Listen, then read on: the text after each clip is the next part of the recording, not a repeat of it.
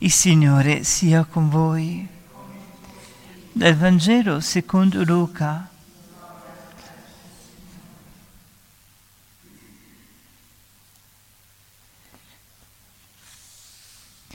Al sesto mese, l'angelo Gabriele fu mandato da Dio in una città della Galilea chiamata Nazareth a una vergine promessa sposa di un uomo della casa di Davide di nome Giuseppe. La Vergine si chiamava Maria.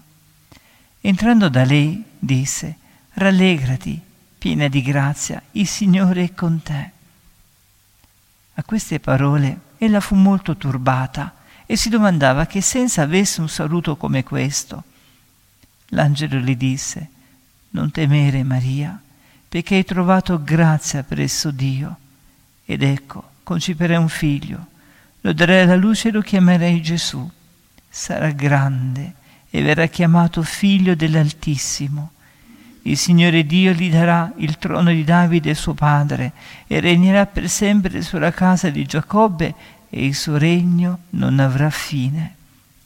Allora Maria disse all'angelo, come avverrà questo, poiché non conosco uomo? Le rispose l'angelo, lo Spirito Santo scenderà su di te e la potenza dell'Altissimo ti coprirà con la sua ombra. Perciò colui che nascerà sarà santo e sarà chiamato figlio di Dio. Ed ecco, Elisabetta, tua parente, nella sua vecchiaia, ha concepito anch'essa un figlio, e questo è il sesto mese per lei, che era detta sterile. Nulla è impossibile a Dio. Allora Maria disse, Ecco la serva del Signore, avvenga per me secondo la tua parola. E l'angelo si allontanò da lei.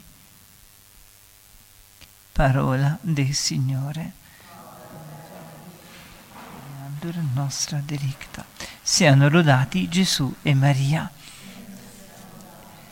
Mancano pochi giorni al Santo Natale, la liturgia ci continua a presentare quelli cosiddetti testi dell'infanzia di Gesù che ci stanno preparando a quello che è il più grande evento. Oggi, secondo la liturgia antica, per, prima, per tre secoli la festa più importante era l'Epifania e l'Annunciazione, il testo proprio del Vangelo di oggi, perché è proprio in questo momento che si verifica il miracolo, il grande evento della storia, che Dio si fa uomo di fronte alla, all'assenso di Maria. Eccomi, Idu, Dulu, eccomi, sono la serva del Signore.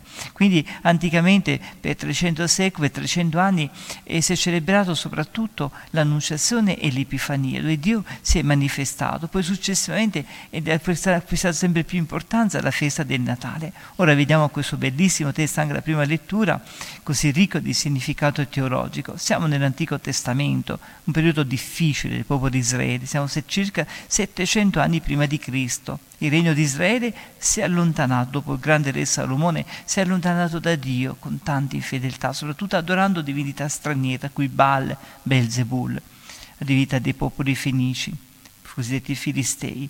E il popolo, il Signore, minaccia Israele rimprovera il re, in questo caso il re Akaz, rimprovera anche i sacerdoti, soprattutto con gli altri profeti, in cui non osservano più la legge di Dio. E quindi ecco arriva il primo castigo, gli assidi babilonesi stanno per attaccare il regno di Israele. Akaz nell'angoscia, nella grande preoccupazione, che devo fare? I profeti dicono, sotto con Isaia, ubbidisci a Dio non alliarti con gli egiziani, non fare patto con lì perché avrai l'aiuto, perché altrimenti soccomberai. E non hanno ascoltato andare alla terra della Samaria, terra di Israele, e molti vengono deportati, quindi i samaritani, un popolo che si è mescolato con i popoli pagani, perché c'è sempre ostilità tra i giudei e i samaritani nel Vangelo. E quindi ecco la prima invasione, il primo attacco e anche successivamente, poi vedremo con il grande profeta Geremia, il popolo continua a vivere nell'infedeltà. Allora nel 586 Gerusalemme verrà completamente distrutta e verranno quindi deportati in Babilonia. Quindi questo è il primo attacco. Perché? Non chiedere. E si dice, e dice praticamente i profeti si rimprovera a casa. Chiede un segno, e da un segno particolare. Perché? Che significa questo che viene citato anche nel Vangelo di San Matteo? Ecco, la Vergine concepirà e partorire un figlio, perché a salvarti non saranno gli, egitani, gli egiziani, ma Dio promette il Messia, il re dei re, l'incarnazione del Verbo, che loro neanche immaginavano, si sapeva che doveva, mm, esserci il Messia, ma che fosse Dio stesso il Messia era una cosa impensabile. Ecco, la Vergine, non si parla di uomo, ecco già sì, un primo annuncio di quello è che la Verginità di Maria prima, durante e dopo il parto e conceperà un figlio che significa Dio con noi, cioè l'incarnazione. Quindi siamo circa già 700 anni prima di che si annuncia il Messia, ma addirittura il grande evento dell'incarnazione che viene portato, oggi riportato nel testo evangelico. Nazareth è un paese trova a nord, siamo in Galilea, paese sperduto, sconosciuto insignificante dal punto di vista geografico e lì si verifica l'evento più grande della storia dell'umanità. Una donna promessa sposa era fidanzata perché nei matri- negli ebrei i matrimoni avevano in due momenti, c'era il matrimonio rato e poi quello consumato. Rato ci siamo davanti al sacerdote, si faceva la promessa di, di fidanzamento, il contratto, ma non c'era ancora la coabitazione. In questa fase del matrimonio rato, fino a quando non c'è la coabitazione che durava circa un anno, Ecco, la Madonna riceve questo grande evento, la vista dell'Arcangelo, rimane turbata. Per quale motivo? E la Madonna lo spiega benissimo a Santa Brigida, nell'apparire e nella sua tante apparizioni. La Madonna rimane turbata di fronte alle parole dell'angelo, del greco chicaritomene. Prima cosa in greco, rallegrati, shalom, l'ebraico saluto degli ebrei, viene tradotto il testo greco in, koine, in greco parlato, e kaire, rallegrati Maria ecco il saluto dei greci, ecco perché i romani si salutano con Ave, Ave Maria, ma la parola giusta sarebbe Shalom, che sarebbe il saluto degli ebrei, pace a te Maria. Rallegrati piena di grazia. Questo testo bellissimo che caritomene in greco vuol dire che sempre tu sei stata piena di Dio, graziata di Dio, sempre, dal primo istante del tuo concepimento. E la donna rimane turbata. A me l'umiltà, possibile questo? Che cosa vuol dire l'angelo?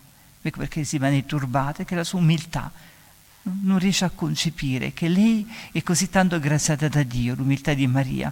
E poi com'è possibile questo? Io non conosco uomo, eppure era sposata perché secondo la tradizione la Madonna fece un voto con San Giuseppe, voto di castità, cosiddetto matrimonio anche giuseppino, che fece il stesso beato Bartolo Longo, un matrimonio casto senza, ehm, senza alcun rapporto coniugale per vivere a servizio di Dio. E questo fece il matrimonio. Com'è possibile se io con San Giuseppe ho fatto un voto di castità, essere casta fino alla morte per il Signore, per essere, disse a Santa Brigida, io voglio essere la madre, voglio essere la serva della madre del Messia. Per questo io non, non pensavo di diventare lei stessa la madre del Messia con l'umiltà di Maria Santissima. E invece Dio per la sua umiltà sceglie proprio lei, tu sarai la madre del Messia. La Madonna abbassa la testa, se questa è la volontà di Dio, da greco yudururu, eccomi, sono la serva, la nulla, non valgo niente, Dio faccia di me quello che Lui vuole, quello che deve essere l'atteggiamento di un buon cristiano, di fronte alla volontà di Dio che, ci, che si manifesta con i Suoi comandamenti, non rubare, non dire falsa testimonianza,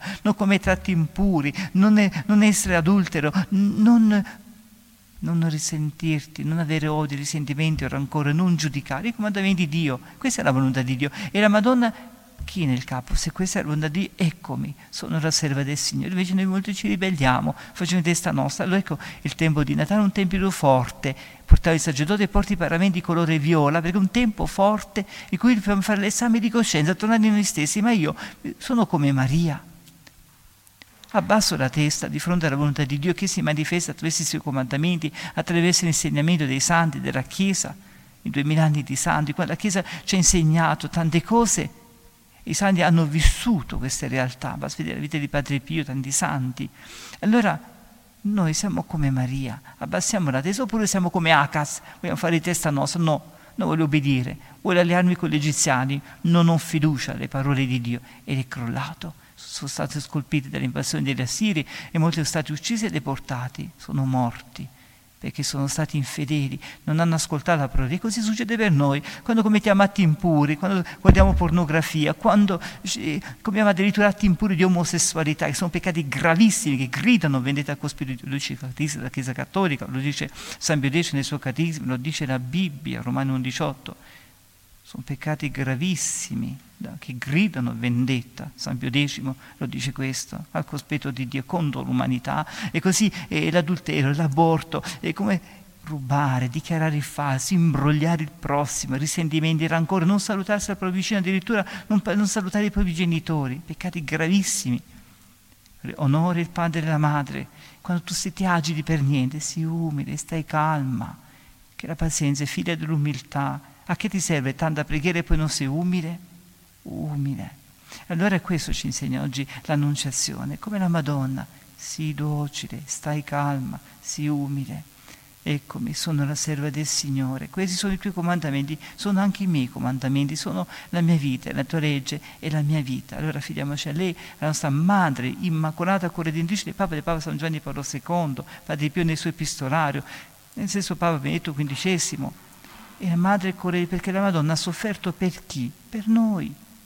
Perché lei è immacolata, non doveva soffrire, perché partecipa di tutto lo speciale l'opera della nostra salvezza dice insegna il Papa Beato Pio IX, nell'Ineffabilis Deus, totalmente soggetto, unito a Dio. Fidiamoci a lei affinché prepararci bene a questo Santo Natale, fare bene l'esame di coscienza, tornare in noi stessi per dire Signore, eccomi, sono la tua serva, sono il tuo servo. Siano lodati Gesù e Maria, sempre siano lodati.